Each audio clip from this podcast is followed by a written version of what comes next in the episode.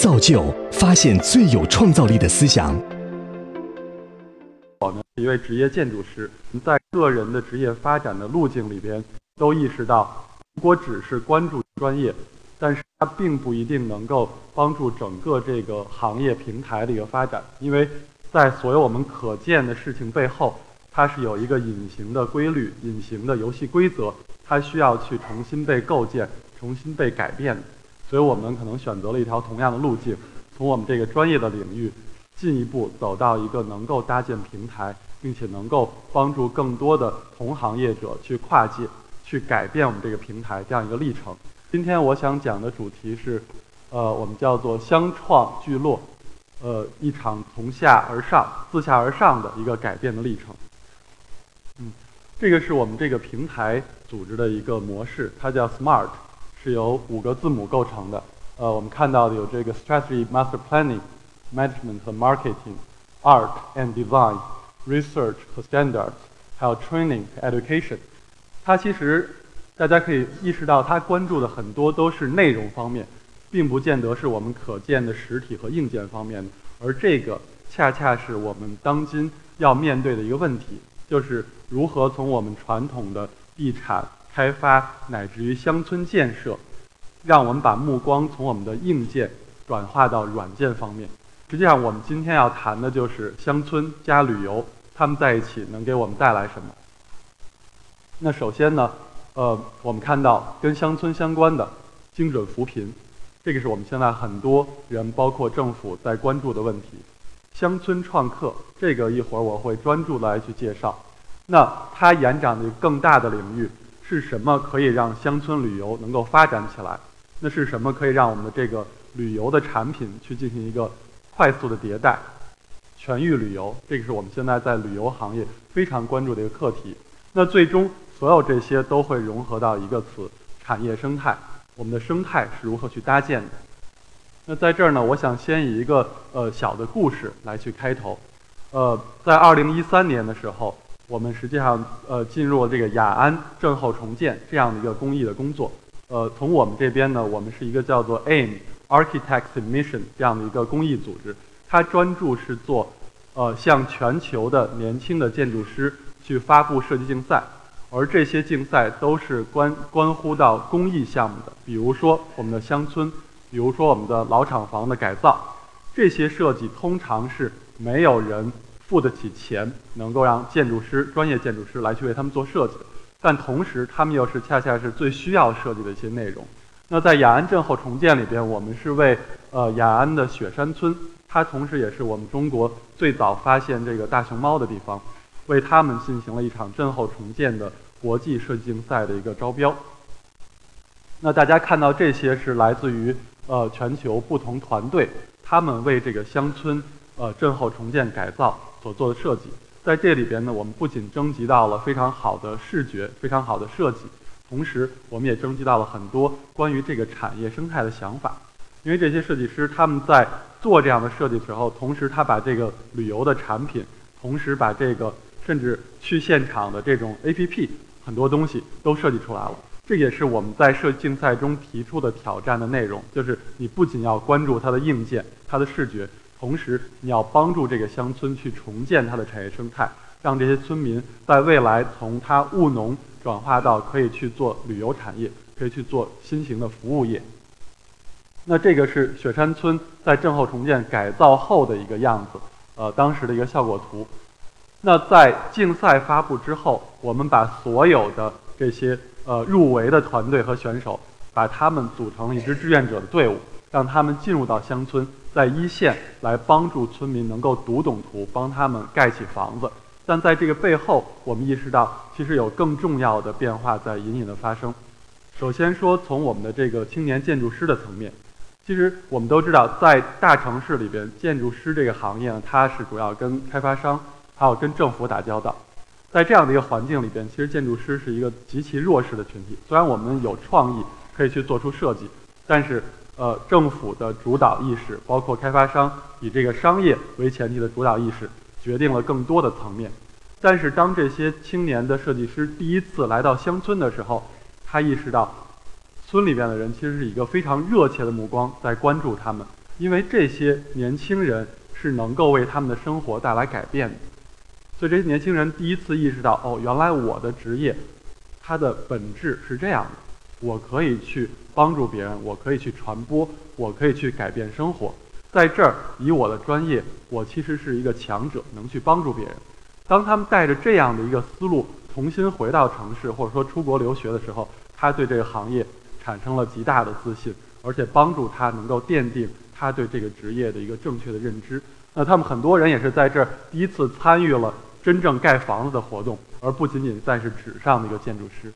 那这个是我们志愿者在现场一些情况，他们也会跟着村民一起去采集农作物。去认知呃老房子的构造等等，在这里边还有一个小故事。我们在乡村里边是一线面对这些问题，很很严重的意识到，比如说村里的小孩儿，其实他的上学上升的路径受到阻力的时候，现在很多学校合并了，他可能会在家里边沉迷于这个网络游戏或者去玩其他东西，因为他就没有学习的动力了。但当我们这些年轻志愿者到这的时候，哎，他们在路边画水彩画，在这个村民的阳台上拉小提琴，包括他们熬夜来为这些呃老房子改造去搭模型的时候，哎，这些小孩子围过来。本来那个时间他们是在打游戏的，这个时候他们跟着这些大学生志愿者一起在做模型。过程当中，他们也意识到，原来外边的世界不仅仅是游戏，原来其实他们的生活可以有很多种不同的路径。所以，因为这一次的志愿者服务之后。有很多的这个村里的孩子，他改变了原来的一个状态和习惯，开始有的出去求学，有的去呃当空少，去航空公司去学习，所以这个对整个这里的村民，它产生的是一个软性的土壤的一个改变，而不仅仅是我们看到的房子外形上的变化而已。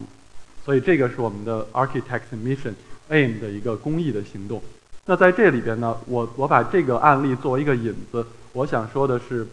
就是我们在未来的平台搭建过程当中，其实不仅仅是去凭借一个个体智慧，而我们关注的是群体智慧。从 AIM 到我们后来做的相创的一系列的平台搭建，我们想要阐述的一个理念就是，嗯，如何去聚合群体智慧，对其进行筛选，并且最终为其复形的这样一个过程。这个可能是我们未来很多的。呃，创新和创造，包括自下而上的生长方式所必须要具备的一个模式和一个逻辑。那雅安村的震后重建，其实它从外部的志愿者的参与，到我们来自全球各地的这个 idea 的一个汇集，到我们这些志愿者参与到这个乡村的具体建设当中去，它整个体现了这样一个逻辑。那这样的一个乡村，其实它如果仅仅是把房子建起来，然后这边村民可以经营民宿了。它还不够，因为它在距离成都大概车程要三个小时、四个小时这样的一个位置，它需要去有一个全线的产业生态、产业链以及全域旅游的普及，才能让这个村子真正的富裕起来，真正的进入到我们这个现代消费的环节当中去。为什么我要谈“乡创”这个词？因为其实乡建可能很多朋友都听说过很久了，乡村的建设。它本身这个词就是关注到我们的硬件建设的，我们怎么改这个房子，怎么改善基础设施，让它看上去很美，是美丽乡村。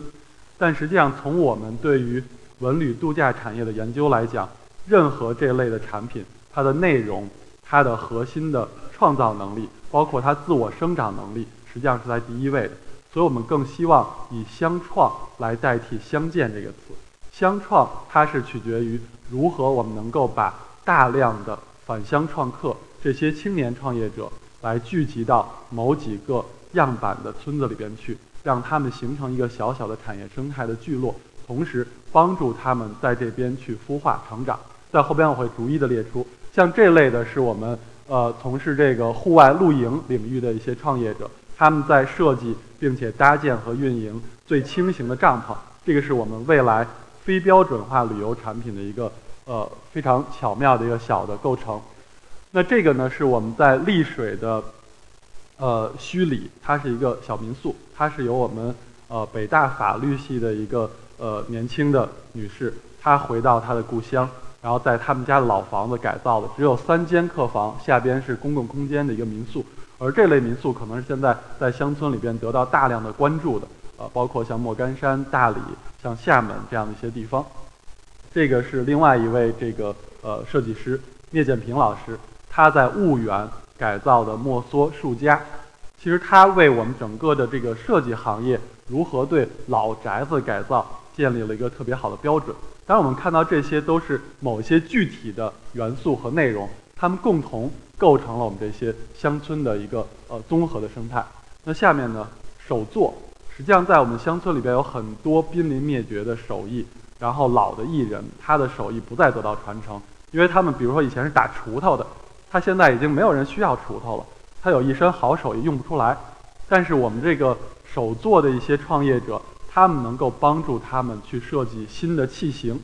这个就是让我们这个手艺可以延续、可以再生的一个模式。但在这个过程当中，其实我们的年轻的这些手艺的创业者是付出了大量的呃辛勤的劳动，呃，那像我们这个是其中一个专门去研究民间的编织和布艺的，叫做远近的一个团队。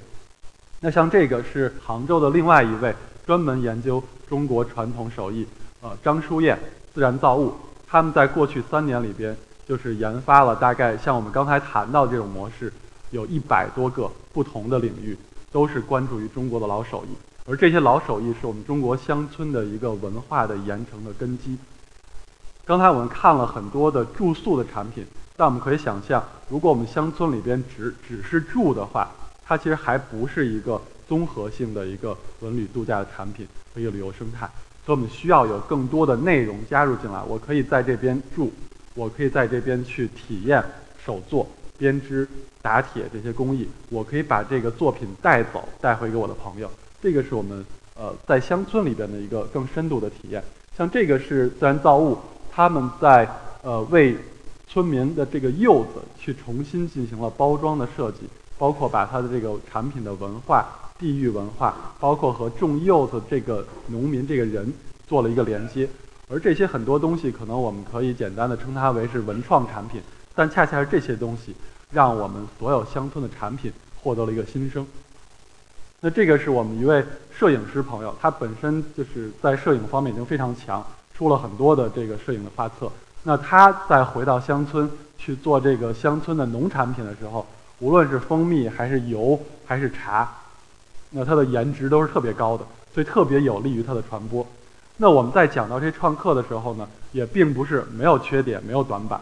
因为我们会讲任何一件产品，它可能最少最少需要三个支点：